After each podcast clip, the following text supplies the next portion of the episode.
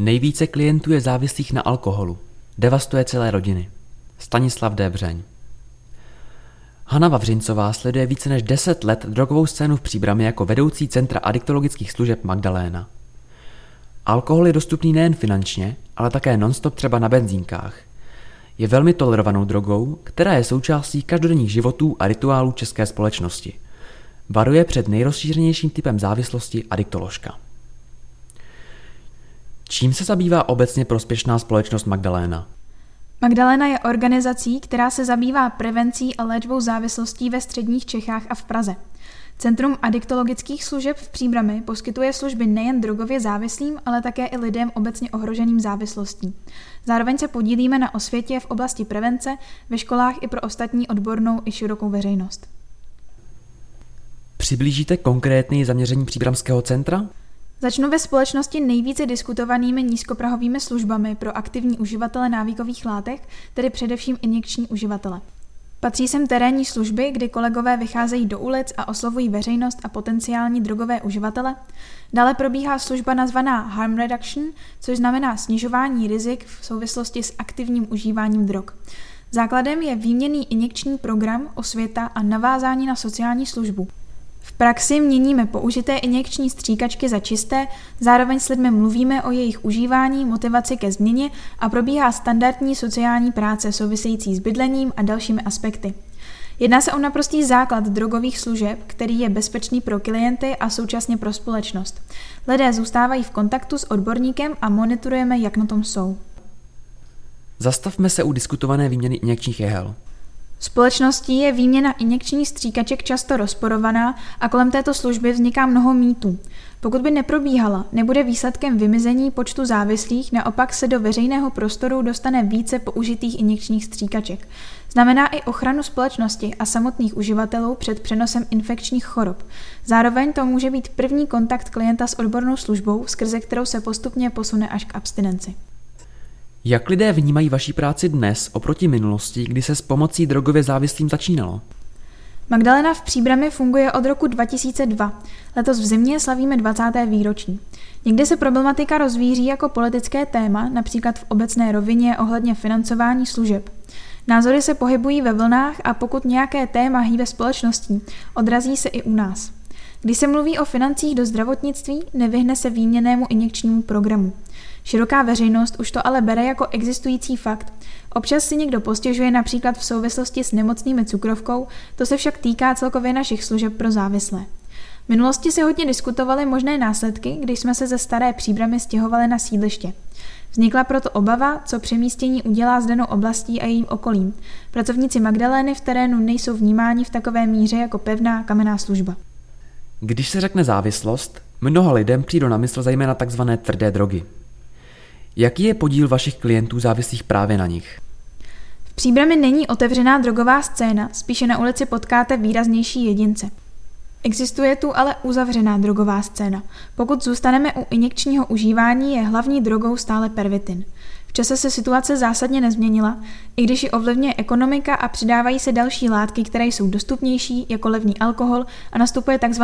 polyvalentní užívání, tedy užívání více různých drog, Věk uživatelů je také víceméně stabilní. Trochu stárnou a například s pervitinem, rizikovým injekčním užíváním, začínají až kolem 20 let. Výrazně věkově jiný je trend koketování s látkami, což už nespadá do sféry nízkoprahových terénních služeb. Od experimentování s pervitinem zaznamenáváme velký ústup, přicházejí ale látky běžně dostupné na internetu. Příbramy se ovšem nedotýkají ve velké míře. Působíte ve více okresech v kraji. Nakolik jsou nelegální drogy v Příbrami a okolí problém při srovnání s jinými regiony? Drogová mapa napříč republikou je různá podle sociálního statusu. Příbramsko má více pervitinovou historii a drogovou scénu, takže tu nenajdeme tolik uživatelů opiátů, například heroinu. V porovnání s lokalitami s velkým průmyslem a obrátkou lidí je tu čistší drogová scéna, takže klienti nejsou na první pohled rozpoznatelní. Nějak fungují, mají stálou práci nebo brigádu a bydlení. Kolik těžkých uživatelů tvrdých drog evidujete? Můžeme mluvit o počtu klientů, kteří chodí měnit jehly nebo skrytě využívají naše služby. V obou případech jsou jich asi dvě stovky. Pokrýváme celé spodní střední Čechy. Dřívější odhady počítaly při dvoustech klientech se dvěma tisíci závislými. Záleží ale, jak jsou klienti na službu navázáni, jak je pro ně bezpečná. Pokud funguje v tomto ohledu lépe, není finální číslo tak vysoké, proto si nemyslím, že by zmiňovaná úměra platila pro příbram. Počet našich klientů je celkem stabilní. V letech, kdy chybějí finance na pracovníky pro terénní službu a tudíž ji provozujeme omezeněji, klesají i čísla. Docházejí k vám spíše dlouhodobější uživatelé, nebo se daří podchytit i rané experimentátory? Experimentování zachytíme v nízkoprahových službách minimálně, řešíme ho ale v ambulantních službách. Pracujeme s dlouhodobými uživateli a těmi, kteří s injekčním užíváním začínají a jsou navázáni na drogovou komunitu. Aby přišel hodně mladý člověk s problémem sám od sebe se moc nestává. V terénu se je podchytit daří. Ve spolupráci s nízkoprahovým zařízením pro děti a mládež Bedna probíhá depistáž, tedy cílené vyhledávání, a mapování mladých uživatelů THC nebo experimentátorů s jinými látkami. Proč lidé začínají fetovat? Bylo by fajn, kdyby to šlo jednoduše určit. Mírně převažující v inklinaci k závislostem je sociální prostředí, zároveň není nijak směrodatné. 100% injekčních uživatelů, se kterými jsem se setkala, si v okamžiku, kdy drogu vyzkoušeli, nezvolili, že budou závislí a užívat jehlou. Důvodem je touha změnit vědomí a zkusit něco, co dodá energii. Je vedena zvědavostí, mládím, únavou, stresem, vyčerpáním. A droga na chvíli zafunguje. Je to instantní změna toho, co se mi děje. Záleží pak, jak člověk žije v mezidobí po prvním experimentu. Jestli droga zachutná po druhé a po třetí a zároveň mezi experimenty nic jiného nevstoupí. Droga pak zaplní mezeru. To, že někdo drogu zkusí i opakovaně, neznamená, že se stane závislým. Pokud ale experiment zapadne jako kousek skládačky do celé životní situace, stane se jeho součástí. Jak silnou roli hraje dynamika skupiny? V celé šíři závislostí najdete samotáře i skupinové uživatele. Injekční aplikování není ve velké míře o partě, ale o předání a získání zkušeností. Lidé aktivně nevyhledávají, jak si mají drogu připravit a píchnout. Na druhou stranu si dnes všechny potřebné informace najdou na internetu. Je pro vás internet spíše zátěží než pomocníkem? Dříve fungovala lidová ústní slovesnost, dnes máme a budeme mít internet. Zlo představuje hlavně v experimentech, nikoli v tradičních drogách. Dostupné je úplně všechno. Každý si také najde, co chce, takže míra informací nejen o drogách není vyvážená. Asi každý rodič se bojí, že jeho dítě tak říkajíc spadne do drog. Jak lze děti a mladistvé od jejich konzumace odradit? Při základním desateru vycházím z primární prevence, z pohledu rodiče i pracovníka ambulance, kam přichází dorost. Nejdůležitější je, aby děti vnímaly pravidla a hranice nejen dané společností, ale i rodinou. A aby pro ně byly přijatelné, srozumitelné a dokázali je respektovat. Zároveň pro ně my, dospělí, musíme mít čitelní. Ať už se jedná o měkké drogy, alkohol nebo online závislosti. Nelze zakazovat hraní a telefon dítěti, pokud od nich dospělý nemá také odstup, nebo mluvit o riziku alkoholu, popíjet a dokonce mladistvím alkohol nabízet. Jsou v tomto směru rodiče konzistentní? Rádi bychom byli konzistentní nepochybně všichni, velmi často ale vlajeme a jsme hledající. Současně dnešní doba přináší ať už chybné pojetí tzv. nevýchovy, kdy se dítě bez veškerých nastavených hranic neorientuje nebo naopak příliš velké nároky, aniž bychom s dětmi trávili čas. Stejně jako je dynamická doba, je dynamický i vývoj rodiny. Sami dospělí hledají kompromis k tomu, co zprostředkovává online svět, těžko tomu pak mohou rozumět děti.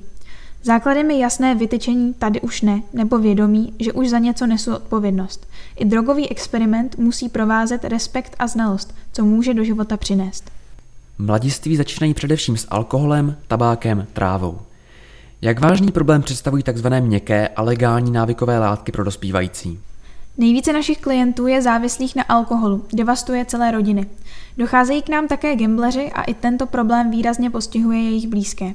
Takzvané měkké a tvrdé drogy tedy spíše rozlišujeme podle dostupnosti, případně jako u opiátů podle rychlosti nástupu závislosti. Někteří mladí se o sebe bojí, mají více informací, takže zvolňují v experimentování. Současně se rozevírají nůžky sociálního rozdělení a alkohol je tím prvním, po kterém sahají děti už třeba ve 13 letech také v příbrami. Podceňovány jsou léky, kdy děti nemusí chodit na nelegální trh, ale najdou je dostupné v domácí lékárně. Aktuálně jsou velmi medializované nikotinové sáčky. Nikotinové sáčky představují velké riziko. Množství nikotinu, které do sebe děti od 12 let naprosto legálně a zatím bez legislativního opatření dostávají, znamená jednu až dvě krabičky cigaret denně. Čekáme, že přinesou těžké nikotinové závislosti. Nikotin pomáhá řešit tlak na výkon a dětem se líbí. Současně není cítit, takže rodiče ani pedagogové nemají moc šancí k odhalení. Zmiňoval jste sociální rozměr. Spousta dětí vyrůstá v příbramských ubytovnách, není to ale stereotyp, že jsou semeništěm všeho špatného? Na ubytovnách je vyšší pravděpodobnost rizikového chování. Najdete tu vysokou koncentraci lidí, kteří procházejí nějakou těžkou životní fází. V krizi jsme výbušní, plačtiví, v Česku je zapíjíme. Děti to samozřejmě vidí a často kopírují rodičovské vzory. Problematiku a míru pití i jinde v domácnostech odkryl COVID. Předtím to pouze nebylo tak vidět, jako právě na ubytovnách. Je důvodem pití snadná dostupnost alkoholu v České republice? Alkohol je dostupný nejen finančně, ale také non-stop, třeba na benzínkách. Je ale především velmi tolerovanou drogou, která je součástí každodenních životů, rituálů.